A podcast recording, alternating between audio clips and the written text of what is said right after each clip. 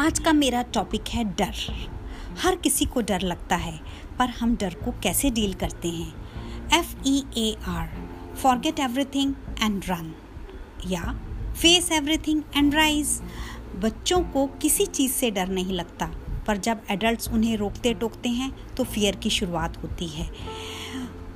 उसमें से कुछ फियर फ़िज़िकल होते हैं जैसे हम कहते हैं फ़ैन से दूर रहो माचिस से दूर रहो नाइफ से दूर रहो सीज़र को हाथ मत लगाओ। लेकिन धीरे धीरे ये फियर मेंटल ब्लॉक बन जाते हैं। कुछ तो अपने आप आ जाते हैं कुछ लोग क्रिएट कर देते हैं। लाइक like, तुम नहीं कर पाओगे तुम नहीं बना पाओगे तुम मार्क्स नहीं ला पाओगे।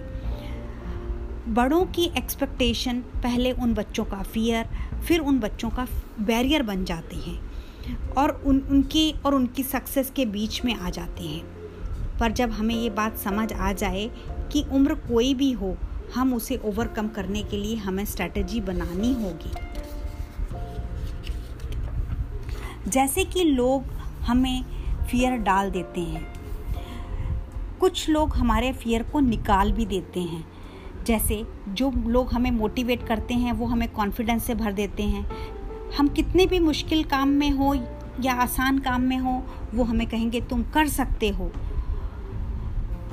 ये तुम, तुमको आता है। तुम नहीं आता तो तुम सीखो। तुम अपना स्किल डेवलप करो।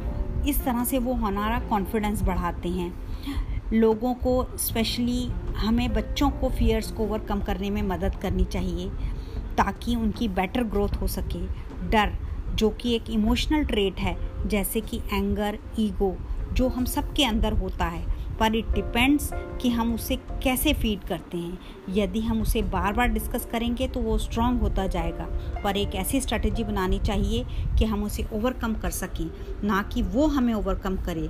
Fear of trust wild sharing the secrets thank you